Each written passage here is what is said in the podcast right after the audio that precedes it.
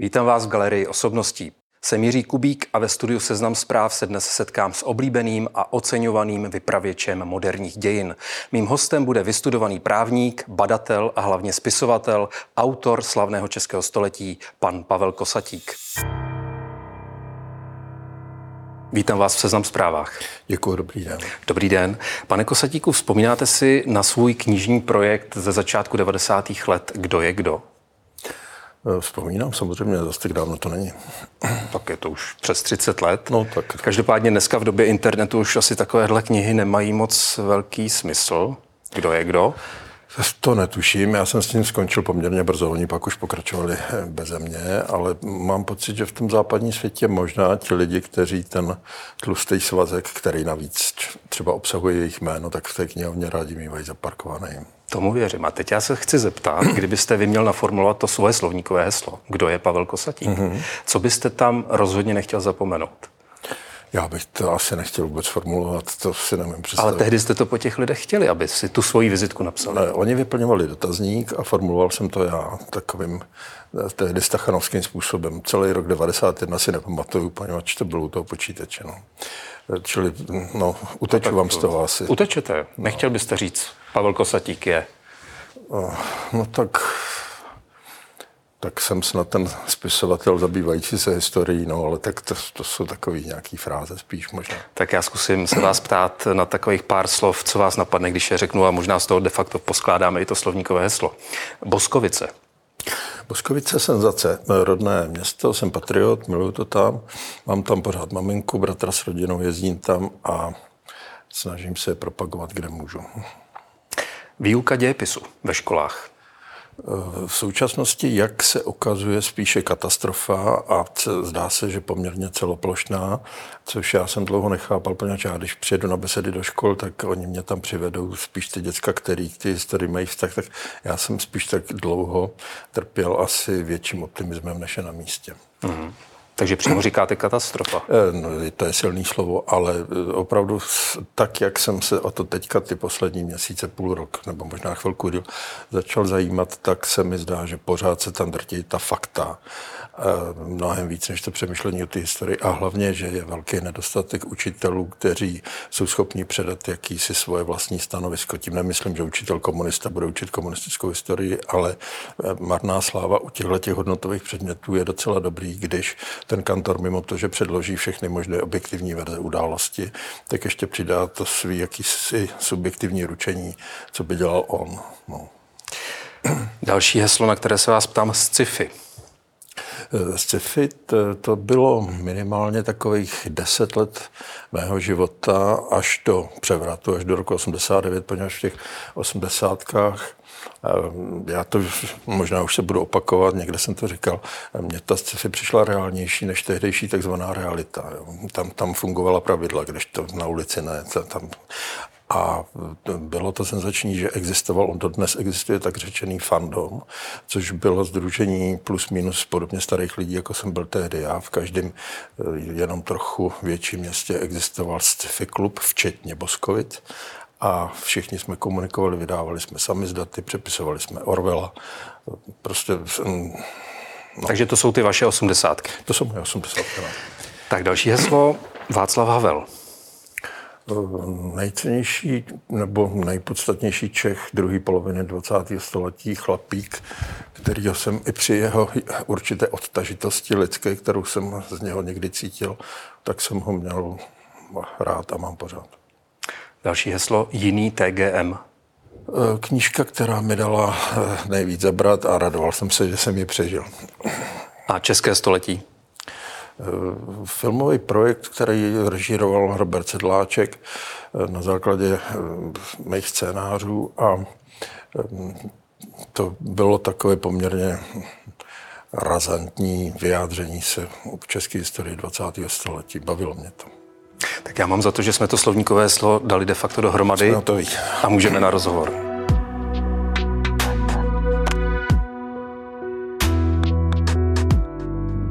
Pane Kosatíku, je při vyprávění moderních dějin prostor pro humor a legraci? No tak jak kdy jsou témata, kde by si člověk připadal jako hlupák, kdyby to tak dělal, ale vyloučeno by to být nemělo, poněvadž jak si život lidský je paradoxní z podstaty a kdo si nepřipustí, že se tu a tam zachová směšně, no tak si možná nepřipouští něco podstatného. Já se vás ptám, protože jsem si v jednom z vašem starším rozhovoru přečetl, že si myslíte, že možnosti zasmát se sami sobě prostřednictvím dějin zdaleka nevyužíváme a že smát se víc sami sobě by bylo lepší, než když se naštváváme, že by nás to osvobodilo. Tak proto se chci zeptat, čemu se vy sám od srdce zasmějete v tomhle směru? Ale ne, no tak já jsem třeba měl takovou tu knížku, jmenoval se to České snění, takový ty český halucinatorní téměř eh, sebereflexivní představy, kde eh, my, kteří eh, ne vždycky jsme schopni činu, tak to nárazujeme těmi fantaziemi o sobě samých a, a to je někdy docela zábava to číst. No. Co všechno si člověk sugeruje, čím by mohl být. No. Takže ten humor se snažíte v tom i hledat. Eh, on, on mě tam vyskakuje sám. Je to žádná zvláštní snaha, není pocitována. Eh, vy jste velice plodný autor, spisovatel. Řekl bych, že letos nebo za poslední rok jsem od vás zaznamenal tři knihy. Eh, jednak Česká inteligence 20. století, jednak Zápasy slepého muže, život a dílo komunisty a disidenta Klementa Lukeše a taky Slovensko 30 let poté. Nezapomněl jsem na něco? Nezapomněl, ale je to za dva roky, takže to je za dva roky. dost tak strašně. Dobře, tak v průměru, dejme tomu, jedna kniha ročně. Kolik jste jich napsal? Eh, já to nepočítám, ono je to někdy těžký, poněvadž když jsou reedice, tak já to někdy se snažím všelijak dotáhnout, upravit, eh, dopracovat, takže je to možná fakt, když se to zprůměruje na ty roky, píšu těch zhruba 30 let, tak asi tak těch 30 knížek. Vy jste zmapoval ve svých knihách už spoustu osobností eh, z české historie i ze slovenské historie. Na koho se chystáte teď? Koho máte v záběru? No, jsou dvě takové větší témata. Jedno jsou dějiny židovských podnikatelských rodin s těžištěm v první republice. Tam je smyslem ukázat ten velice podstatný vklad židovských rodin Eh, nejenom k podnikání tady u nás, ale vůbec k českému liberalismu, včetně toho politického, který ti židé velmi protlačovali a měli proto ty nejsilnější důvody. Čili tam jsou příběhy rodin, jako jsou Pečkové a na druhé straně třeba Emil Kolben, o kterým sice vyšla spousta knih, ale někdy na tom vidíte, že částečně ti autoři tak trošku opisují jeden od druhého, takže my jsme se snažili eh, najít nový archivní materiál a našli jsme je. No. Tak to je jedna věc. A druhá je, že bude Smetanovský rok je Smetana se narodil 1824, umřel 84, takže obě čtyřková výročí nám opět označkují tak řečený rok české hudby a eh, možná to zní staromódně, křísit Smetanu, ale mě, eh, mě k tomu kdysi před lety popostrčil skladatel Aleš Březina, když mi řekl, že z jeho pohledu mm, není správný ten tradičně nejedlovský výklad o tom, že Smetana je toliko zakladatelem české národní hudby, ale že je prvním světovým skladatelem, že jim není až ten dvořák a že je škoda, že když se ze Smetany hrajou jenom prodaná nevěsta, z mé vlasti víceméně jenom ta Vltava plus první kvartet z mého života, myslím ve světě hrajou. A mě to napřed znělo tak trošku jako obrazensky, jsem si říkal, tak dlouho po smrti eh, pomáhat světu objevovat něco, jestli to má smysl. A pak jsem si uvědomil, že v té hudbě je to tak poměrně často. Johann Sebastian Bach byl dlouho zapomenutý, Mozart konec konců chvíli taky. Jana Dismase Zelenku jsme objevili před pár desetiletími, ale generace předtím to jméno upřímně neznali. No, takže, no a hlavně jsem se do toho jsme tady proposlouchal. Mm-hmm. A, fakt, a musel jsem tomu Alešovi dát za pravdu, takže vznikne jakýsi pokus i jak si teda mezinárodně toho smetanu víc do toho světa dostat, protože možná to víte, ale já jsem se divil, já jsem si myslel, kolik institucí tady například o tento odkaz nepečuje a oni nepečují. Není to prostě tak. kritický mm-hmm. vydání jeho díla mm-hmm. dodnes neexistuje. A ten výsledek, pardon, ten výsledek pardon. si přečteme kdy? No příští rok to musí příští rok. A poměrně záhy, poněvadž eh, nevím, jestli to stihneme k tomu narození, které je v březnu, ale, ale k tomu druhému výročí určitě. Co to pro vás znamená, když se tedy rozhodnete zmapovat život a dílo Bedřicha Smetany, eh, naposlouchat hudbu samozřejmě, ale pouštíte se tedy do archivu studujete všechny možné dostupné materiály, knihy o něm? Tam té literatury je velice mnoho, už jenom to, co ten Zdeněk Nejedlý napsal a oni to vůbec nejsou velice často tak špatné věci, jak, jak lidi, kteří to možná ne vždycky znají, tradujou. No. A mm, já jsem hlavně si dlouho nebyl jistý, jestli, ne, ne, nevím, jestli na to mám, nebo eh, jestli opravdu člověk dokáže říct něco podstatně nového, protože dělat nějaký recyklát by, by nemělo smysl. No. Takže já, já jsem se fakt, no, no do té hudby jsem se dostával poměrně poměrně dlouho, protože mi na tom záleželo, abych to A to, to něco nového, jak říkáte, to se snažíte si definovat už na začátku, jaký úhel pohledu zvolíte, anebo to hledáte až v těch materiálech, jestli tam vůbec něco nového dosud nepopsaného na najdete? Za, ano, no, na začátku jakási představa, která při té práci se samozřejmě mění a, a pak máte chuť tomu věřit, protože když tou prací, tam nejde jenom o to, že vy sám si něco dovídáte, ale mělo by to i vás vlastně proměnit. To je stejný jako při práci novináře že neděláme to z nějakého pohodlného odstupu, ale jsme v tom sami Chceme obsaženi. No. Takže, t- takže je to takový vývoj s nezaručeným výsledkem. No, už jsem taky, se mi párkrát stalo, že jsem knížku nedopsal. Že jste zjistil, že tam nic nového není možný objevit, nebo že, že vás to, to nějak neoslovuje? Že já to nedokážu. Aha, řeknete, kdo to byl?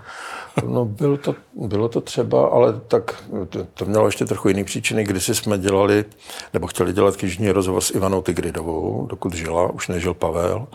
A e, já jsem takovým možná investigativním způsobem se zajímal i o takový ty malinko ožávější věci, o finanční zajištění ty přítomnosti. A ona, jak tak byla zvyklá z těch dávnějších dob, kdy to bylo na místě, tak ho začala přede mnou bránit.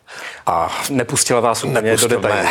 A byla ten ohář, asi jste ji znal, víte, jak byla ona, to byla vynikající žena samozřejmě. A, a ze svého pohledu, no, přišlo mi to líto, že ho brání, vysvětloval jsem jí, že není útočeno, takže není eh, nutná obrana, ale věděl jsem, že se nezhodujeme, takže jsme to odpískali ve vzájemné zhodě. Takže jste se shodli. Mimochodem, eh, vy se specializujete samozřejmě na hlavně moderní dějiny 20. století. Ale zároveň nejste vystudovaným historikem. Je to pro vás, eh, vy jste vystudoval práva, Já je to pro vás no. výhoda nebo nevýhoda, že nemáte nějaký třeba už získaný náhled no, na tu Já, já jsem tu událost. historii možná maličko studoval, protože jak na těch právech, jak to v těch 80. letech, kdy jsem tam byl, byla dost politická škola, tak existovaly v podstatě jenom dva způsoby, jak tomu uniknout. A to byl mezinárodní právo veřejné, to jsem zkoušel taky a dělal. A pak eh, takzvané dějiny státu a práva, ze kterých jsem pak nakonec získal doktorát. Takže já jsem jak vlastně profesí právní historik. A to mělo tu výhodu, že ty dějiny končily v roce 45. No. Dneska na řadě škol končí pořád, dneska už, už je to nevýhoda, ale tehdy jsem se z toho radoval. No, takže. Že jste se nenechal zanést tím balastem. Přesně. Eh, velkým fenoménem, eh, co se týká vašeho díla, tak se před deseti lety stal devítidílný televizní cyklus České století, jak už jsme o něm mluvili. Režisér Robert Sedláček podle vašich scénářů natočil nebo zmapoval v těch devíti příbězích uh, historii Československa od jeho vzniku v roce 18 až do rozdělení federace v roce 1992. My jsme spolu dělali rozhovor před šesti lety v Seznam zprávách a já jsem se vás tehdy, pane Kosatíku, ptal na něco, co zkusím sformulovat podobně dneska. Jestli se stalo za těch teď už tedy 30 let od rozdělení federace něco tak významného, co by stálo za další epizodu případně novou epizodu nového českého století. Jasně. No možná, že tam pořád nejsou takové nějaké ty silné letopočty, eh, nezažíváme k mé radosti žádné další převraty a tak dále, ale eh, možná malinko líp, než před těmi pár lety rozumíme takovým těm plíživějším spodnějším proudům a pohybům, které tou polistopadovou historií procházely, takovému tomu, jak dnes už víme, dlouhodobému ruskému nápřahu směrem do střední Evropy, který možná na chviličku po roce 80 let přestal, ale opravdu jenom na chviličku, aby jsme se zpětně uvědomovali, co to je.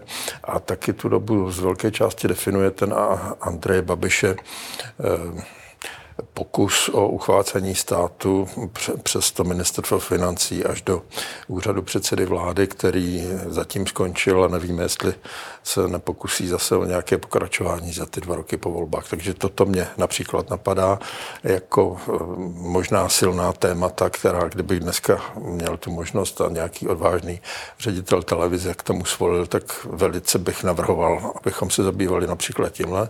A pak hlavně se proměňuje Eh, proměňují se ty priority. Dřív jsme byli zvyklí eh, téměř automaticky na hodnotový politický svět.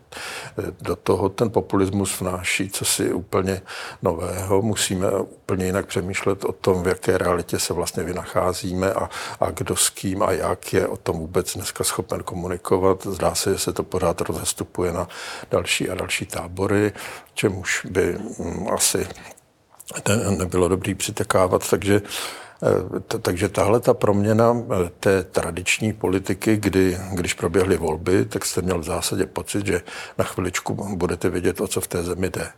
Ale, ale dneska už tomu tak úplně není, poněvadž víme, že ti politici sice teda formálně rozhodují, ale eh, velice podstatná část té moci už je dneska u těch, u těch uhlobaronů a tak dále. Už jste zmiňoval tedy populismus jako sílící trend, nejenom v České republice samozřejmě, Ale eh, jak myslíte, že na lidi dopadá a působí to, že nedaleko našich hranic v Evropě se vede válka, že Rusko napadlo Ukrajinu? Eh, vlastně můžeme k tomu přičíst i tu pandemii, kterou jsme zažívali předtím covidovou.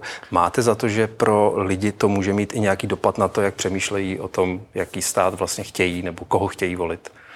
No, asi ano, ale eh, já vlastně teď z poslední doby nemám nějaké, nějaká plošná data o tom, jak se to vnímání třeba posunuje. Vím, že mm, je samozřejmě mnoho lidí, kteří jsou schopni trpět čím si, čemu oni sami říkají únava z války, ačkoliv tady se neválčí, oni se tím přesto cítí unavení jenom v té podobě toho zpravodajství. To mně přijde, nevím, jestli úplně vkusné. Pořád si myslím, že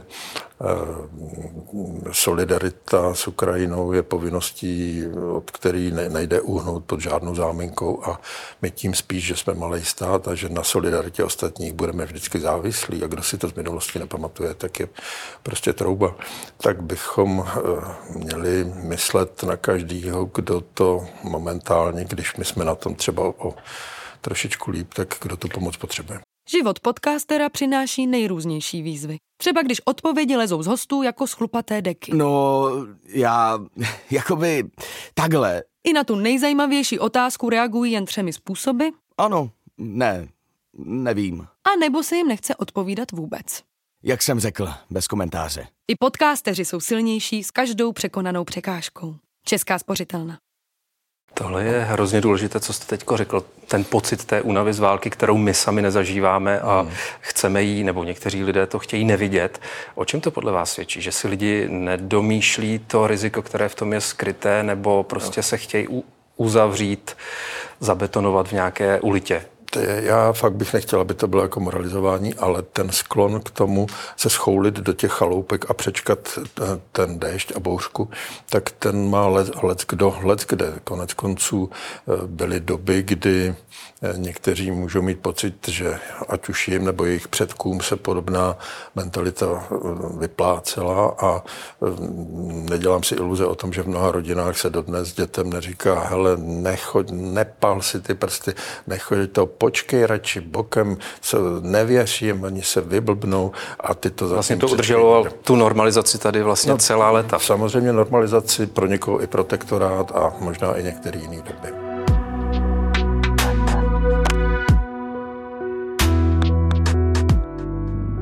Trochu se posuneme dál. Vy jste ve svých knihách zmapoval spoustu osobností, můžu tady zmínit Pavla Tigrida, o kterém už jste mluvil, ale taky eh, Jana Masaryka, Tomáše Garika Masaryka, ale i Emila Zátopka, Olgu, Olgu Havlovou. Eh, už jsme zmiňovali Klementa Lukešev ve vaší poslední knize Zápasy slepého muže.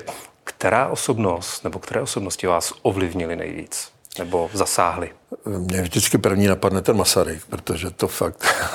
TGM. No, t- TGM, no, protože to fakt bylo těžký, no, to je, tak, tak zaprvé je to ne, ne, nesmírně rozprostraněný vnitřně muž a už jenom to dílo, který teda má těch asi 40 dnes vydaných svazků, sekundární literatura, tak to, to musíte nějakým způsobem nabrat a, a hlavně to strávit a přetavit v cosi, nejenom to zesumarizovat. No a to mě teda strašlivě zatápilo, protože já zase nemám tak úžasnou paměť, abych si přečtené nadlouho pamatoval. Tu knihu tady mám na stole. Jiný TGM, kniha, která vyšla vlastně ke stému výročí vzniku Československa v roce 2018. Eh, vy jste tehdy dokonce řekl podobnou větu, kterou teď, že když jste ji v roce 2017 dokončoval, byl jste docela rád, že ji máte za sebou, no. Eh, že práce na knize končí, se pozná mimo jiné podle toho, že člověk dojde na konec svých fyzických sil. Jasně. Co na tom bylo pro vás tak eh, náročné? No, trošku jsem to naznačil, no to, to množství, který, já jsem si to i přirovnával ke státnicím, který si pamatuju a pamatuju si, když skončili a já jsem mi teda s jakýmsi štěstím udělal, tak si pamatuju na ten téměř fyzický pocit, kdy se mi zdálo, jako by z těch uší to příštilo zase ven a jako bych to i slyšel. Eh, no a tak tady jsem měl něco podobného. Prostě musíte nabrat jakousi kapacitu informací, kterou normálně nabranou nepotřebujete mít no, a, a, vy, a vypořádat se s ní, tak aby to lidi měli důvod číst potom. Ta kniha je skvělá. A když jste ji nazval jiný TGM, mělo to znamenat, že je jiný, než jak ho známe? Co si o něm myslíme? Nebo že byl jiný, než ostatní lidé?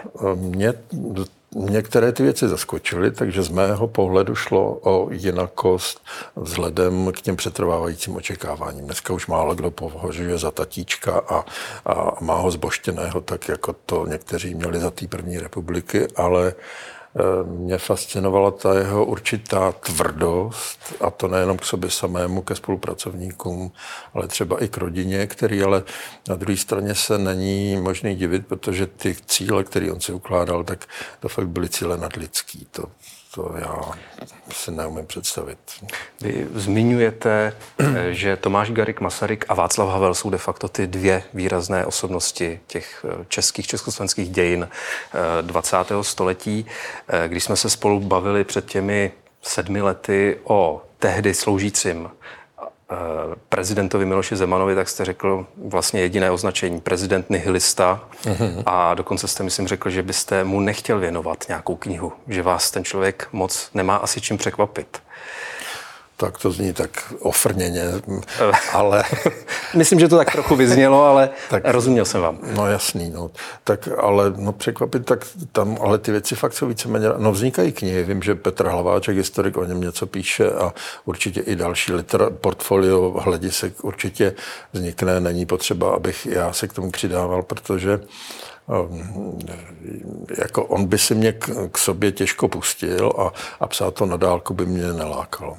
To znamená, podmínkou by bylo promluvit s ním a třeba nahlédnout jak, nebo chtít jeho nějakou sebereflexi vlastního eh, působení v té politice. Ale tak mm, podívejte, já to mám už dneska tak, tím nechci tady teďka prezentovat nějaký černobílý vidění, ale eh, když si můžu vybrat, tak mm, někdy je, tak já radši ty takzvaně pozitivnější postavy si vybírám, protože eh, myslím si, že je lepší znázornit někoho, kdo ten život, byť to měl těžký, tak nějak dobře odvedl, než napsat o někom, kdo ty věci voral, že je zvoral, protože mm. na to let, kdo přijde i beze mě a já to teda můžu, dejme tomu, nějak pro vrstvy zpřesnit a něco líp pojmenovat.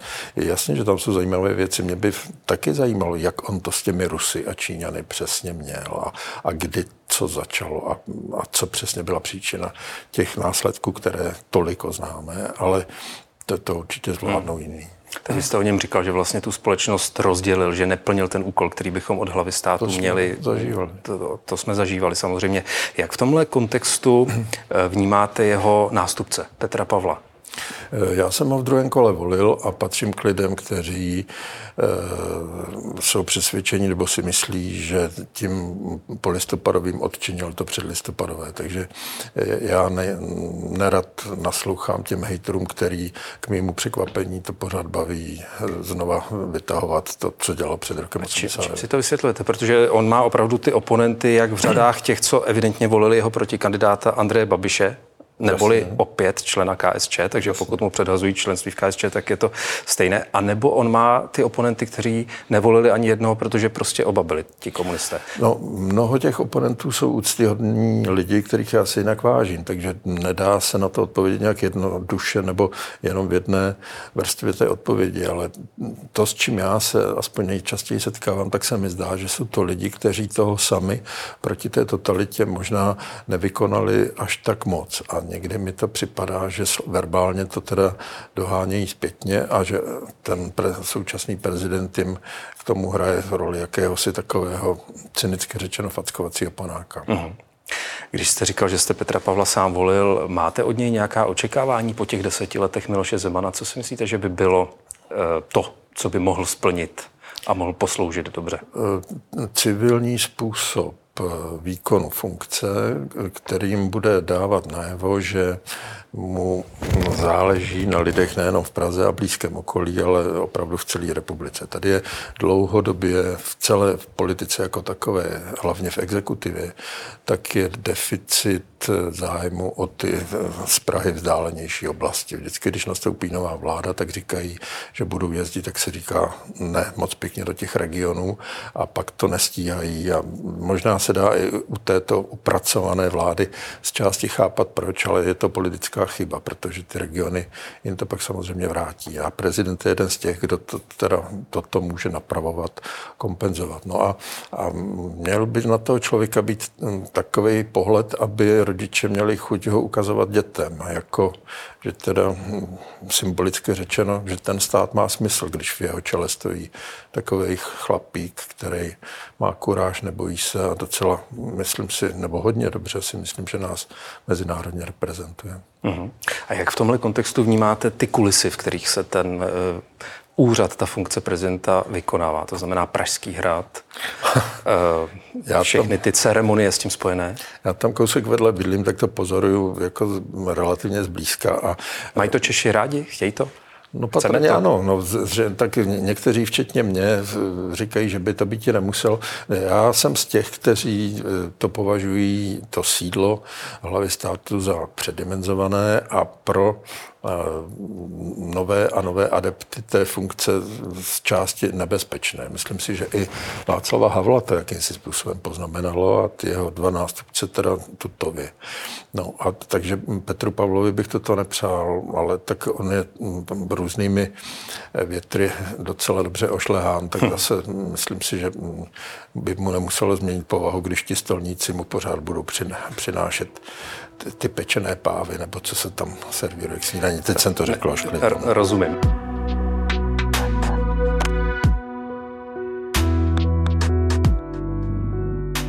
Když se, pane Kosatíku, vrátíme eh, na začátek vaší spisovatelské kariéry, respektive když jste začal psát, už jsme se bavili o těch eh, knížkách eh, z sci-fi, ale vy jste taky byl v 90. letech redaktorem víkendové přílohy Mladé fronty dnes, pak jste byl jeden rok, myslím, taky zástupcem šéfredaktora Reflexu. Jak na tohle období, kdy jste pracoval v médiích, vzpomínáte? To byly senzační doby z toho hlediska, že například v té Mladé frontě dnes tehdy bylo možné se pohybovat po ploše celých těch novin. To znamená nejen těch víkendů, ale i denníku.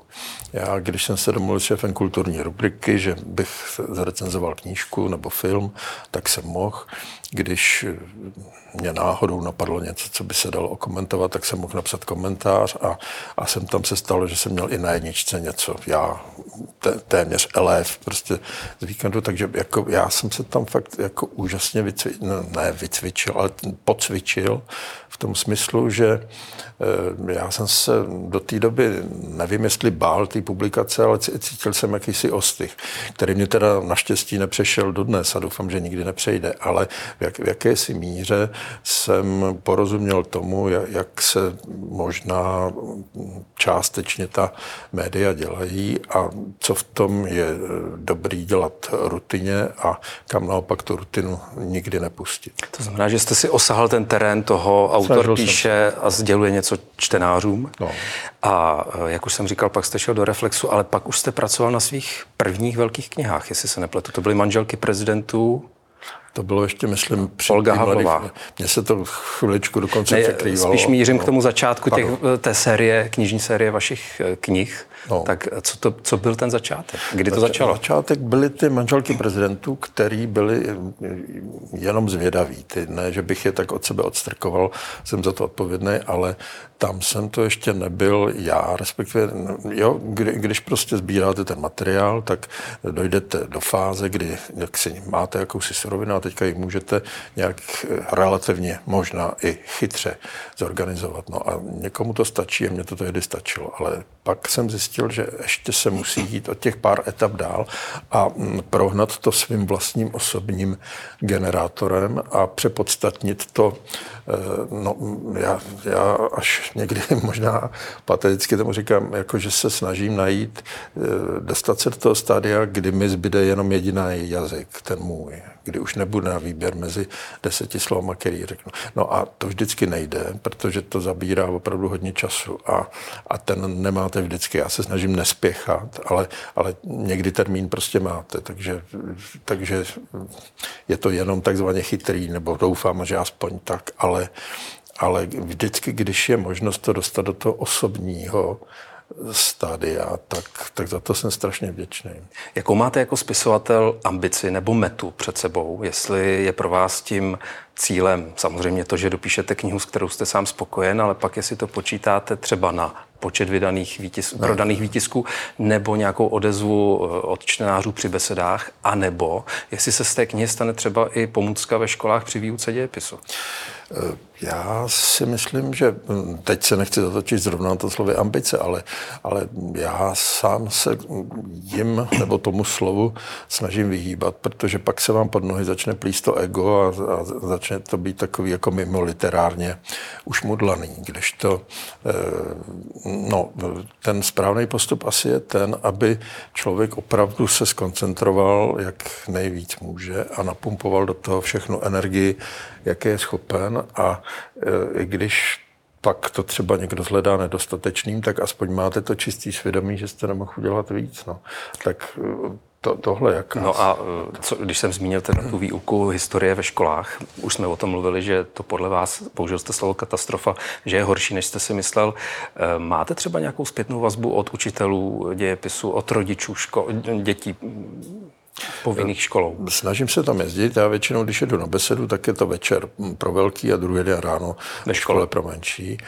A takže tu zpětnou vazbu dostávám. Vím, že třeba na základě toho českého století, že e, myslím chlapy ze, ze serveru Moderní dějiny, tak tehdy udělali docela takový bohatý portfolio různých výukových listů a tak. A, a vím, že s těma knihama, které nejsou určený primárně e, školním dětem nebo středoškolákům, takže se tam i pracuje a že to jde. Do, I na těch autokramiárách se potkávám s docela mladými lidmi občas. Ono ty historie to chvilku trvá. Já jsem ve 20 letech se taky nezajímal moc o Edvarda Beneše. To tak nastupuje, tak um, člověk si musí napřed být schopen představit, že tady nebude navždycky. Pak ho ta historie začne zajímat. Ale dalo by se čekat třeba od těch učitelů te, těch dějin, že oni budou nadšení pro tu látku a nebudou jenom chtít šrotit ta data, Ale... fakta, zkoušet ale tak takový taky jsou. Kvízy, ale jsou samozřejmě. Já doufám, že jsem to neřekl, nebo nepokryl jsem to před, před tou chvílí nějak tak nějakou takovou Ne, ne, ne, tak jenom šmahem, se to snažím dovysvětlit, nebo vás požádat o vysvětlení. Jasně.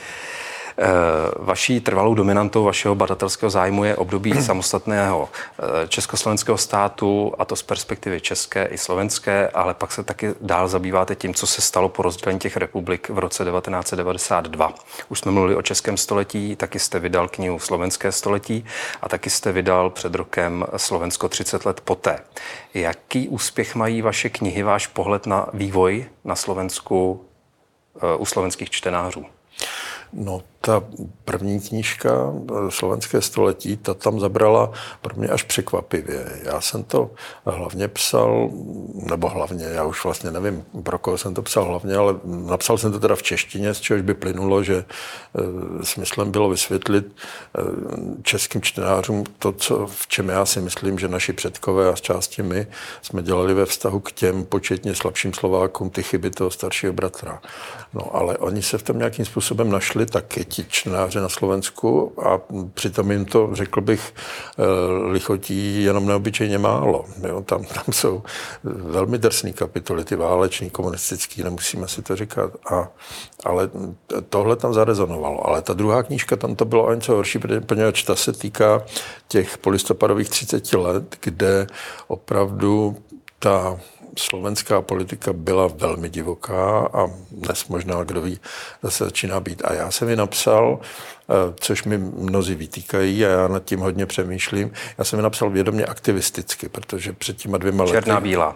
Nebo... Eh, ne, ani tak, ale před těma dvěma lety, kdy to začalo vznikat, kdy se začala rozpadat Matovičova vláda, bylo jasný, že je to k ničemu, tak jsem se začal bát toho vývoje, který se dnes tedy dostavil a jakýsi způsobem jsem se mu snažil zabránit, že už se můžete usmívat nebo považovat za Don Kichotské nebo dokonce autorovi nenáležící a historik by to například dělat neměl, ale já zase mám, eh, já, já se považuji za člověka, který si může ty žánry volit a volím si je na relativně široký škále, takže já jsem ten aktivismus tam dal vědomě, schválně. Nejste žádný veřejnoprávní činitel, který by měl vyvažovat a, a být v tomhle směru naprosto nestraný. Eh, mě zaujal jeden váš výrok, když jste knihu Slovensko 30 let poté představoval, tak jste řekl, ke slovenské historii mě přivedla únava z atmosféry tady. Psal jsem to v době, kdy tady byl už dlouho u moci Andrej Babiš a Slovensko se mi jevilo jako země, kde skutečnost nemá tak šíleně utahanou podobu. Má to tam jiné chybky, ale já jsem hledal energii a tu jsem tam našel. Má pro vás Slovensko pořád tu energii, která tady chybí? Má, byť oni přichází, poněvadž oni si vrážejí díku do vlastního národního těla tím, že e, nedokážou, a to bohužel teda je pravda, eh, učinit svou zem atraktivní pro nejmladší generaci a zejména teda pro tu její duchovně schopnější část, takže jim prostě ty nejlepší mozky mizí. A dnes už ani tak ne k nám, jako tomu hm, vlastně skoro celou dobu od toho rozdělení federace bývalo, ale už i dál na západ nebo do Rakouska, tak prostě ten odliv mozku je tam velký a je to problém. A fakt to vypovídá o tom, že že ta mladá generace to prostě cítí jinak než ti často staromilsky a nacionalisticky působící politici. A čím si, pane Kosatíku, vysvětlujete takovou tu českou fascinaci slovenskou prezidentkou Čaputovou? Tak u někoho je to fascinace, ale u mě to, mě taky můžete, já jsem u ní napsal mm, řadu velmi pochvalných odstavců, můžete to taky označit za eh, fascinaci. Nebo podporu, ale, nebo přízeň. No, mně na ní přišlo velmi zajímavé to, že jí to politika fakt jde. Jo, a takových lidí v té politice není moc. Eh, ona je to, on je to těžký obor, který se eh, často studuje dlouho a ani pak to tomu člověku nemusí úplně jít. Takže když s ním mluvíte, tak zjistíte, že on než řekne chytrou věc, tak musí napřed přemýšlet. Někdo chvilku, někdo díl a mm, lidé lidem, jako je Míla Rozner, nepomůže ani hodina. A, a pak jsou lidi, kteří, kteří reagují okamžitě. A o nich cítíte, že, že ta politika je jejich světem. Mně se vždycky z těch Slováků vybaví kromě ní třeba Jan Budaj, který, s kterým ten mě fascinoval. Já jsem mu jako spisovatel individualista v jakémsi smyslu, jak jsem mu vždycky kladl otázky typu, co byste dělal, co vy. Vždycky jsem se ptal na jeho osobní názor a on vždycky mi to vracel eh, v rovině lidí a povedají lidé. On, on mluvil za ty lidi, protože jako politik je takhle naučený a, a to, to mě bavilo. Jo. Tak, tak, tak, tak to je jedna, jeden ze způsobů, jak, ten, jak můžu se mýlit, ale zdá se mi, jak já poznávám, že, že tomu člověku ta politika jde a ta paní prezidentka, tato, tato má, to je prostě instinktivní talent. To, že to u těch jejich politických nepřátel nefunguje, neřekl bych, že je chyba její strategie, protože ona nemůže popřít sebe samu. Prostě ona vyznává liberální hodnoty, takže ona, ona se fašistovi nikdy nezalíbí. Hmm. A jak si vysvětlujete naopak tu slovenskou silnou inklinaci k Rusku? No, ono je to spíš eh, antipatik Americe. Vyjde to na stejno, ale, no, ale, ale to Rusko tam, máte pravdu, hraje podstatnou roli a, a je to dějiná záležitost. Oni prostě neměli ty Karly Havlíčky, který zavčasu eh, v polovině 19. století přijeli do Ruska, uviděli hromady hnoje, vrátili se domů, řekli, v Rusku jsou hromady hnoje, neblázněte. To, to, to oni neměli, oni naopak v sobě podporovali eh, taky třeba hodně panslovanskou sounáležitost. Tady ty pokusy byly taky ještě za Edvarda Beneše nebo těsně po válce a možná i za komunistů, ale eh, nemyslím si, že dneska na večírcích potkáte hodně lidí, který by bavilo řešit eh, sounáležitost slovanských národů, protože chápeme, že víceméně to nakonec vždycky dopadne tím, že vládne Rusko a ostatní poslouchají. Když to ti Slováci mají pocit, že právě zase na bázi toho jakéhosi přikrčení se, které se v té minulosti vyplácel už jenom ten slovenský stát až do roku 44, oni, když se přikrčili, tak ta válka, ty, ty bomby jim obrazně řečeno lítaly přes ty jejich chaloupky v těch údolích a, a oni tam v poklidu žili, takže oni můžou mít pocit, že to Rusko by je znova nějak ochránilo. No. Mají tam toho štůra nešťastného, který na konci života, zakladatel vlastně moderní slovenštiny, novodobý otec národa, tak on tím posledním předsmrtným spisem Slovansko a svět budoucnosti totálně znegoval, co říkal do té doby a plný teda eh, nihilismu, který měl dobové příčiny, tak řekl, všecko beru zpět, učte se azbuku, přestupte na pravoslaví a staňte se Rusy. To je eh, závěrečný, tak představte si, že by Masaryk nebo, nebo Rieger nebo Palacký skončili, že by jejich hmm. závěrečný odkaz byl takový. No. Hmm. Takže v tomhle byl rozdíl mezi Čechy a Slováky. Tak a teď jste de facto asi i definoval ten velký rozdíl mezi Čechy a Slováky. V tomto v tomhle je jejich ano. pohledu na Rusko minimálně. Pane Kosatíku, ještě se vás zeptám, při všech těch turbulencích, které zažíváme v posledních letech, eh, přežije demokracie všechno to, co se teď odehrává?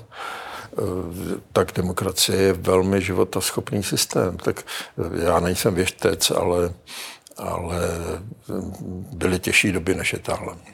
Takže v tomhle směru nepropadáte depresí?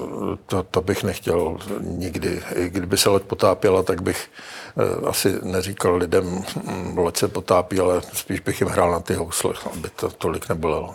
Ještě mi řekněte, kdo hraje na housle vám, neboli z čeho vyčerpáte nějaký optimismus v těchto dobách? Které zažíváme? Hele, to je, to je těžký, jako optimismus se možná nemá, nemá čerpat nějak zvenku. To, že člověk se má snažit být tak nějak realisticky v tom životě nastavený a teď tady ne, nechci se tvářit, jako že to mám zmáknutý. Se mnou to taky hází. Když se přihodí věc jako 7. října, tak se mi nechce žít několik minimálně týdnů a doteď jsem vlastně na to nepřišel, jak hlavně tu Evropu teda, eh, co udělalo to, aby se tady ten antisemitismus antisemitismus nešířil, protože kdyby se rozšířil, tak my tu Evropu můžeme zabalit. To pak nám fakt zbydou už jenom ty otevřené hranice a ty plný kamiony a, a s tím se můžeme jít víc spat, protože hodnotový svět ten se vždycky odvíjí na začátku od toho, jestli žid, židé ano nebo židé ne.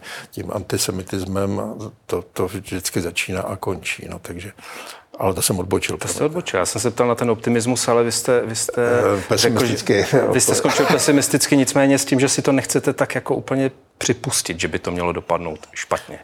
No tak já jsem cvičen k tomu, abych, dokud budu mít jakékoliv síly, no tak ode mě se bude čekat minimálně v mý rodině, abych byl jedním z těch, kdo nabídnou řešení. Takže já nebudu čekat, až mě nabídne někdo jiný, ale budu se snažit k tomu vždycky nějak přispět. No a to snad let, kdo takhle dělá, takže takže když teda jste řekl optimismus, tak mě tohle stačí jako zdroj optimismu. Že teda mám chuť ty věci řešit. Mě jako vaše odpověď to taky stačí a moc děkuji. krát vám děkuji za rozhovor. děkuji pěkně.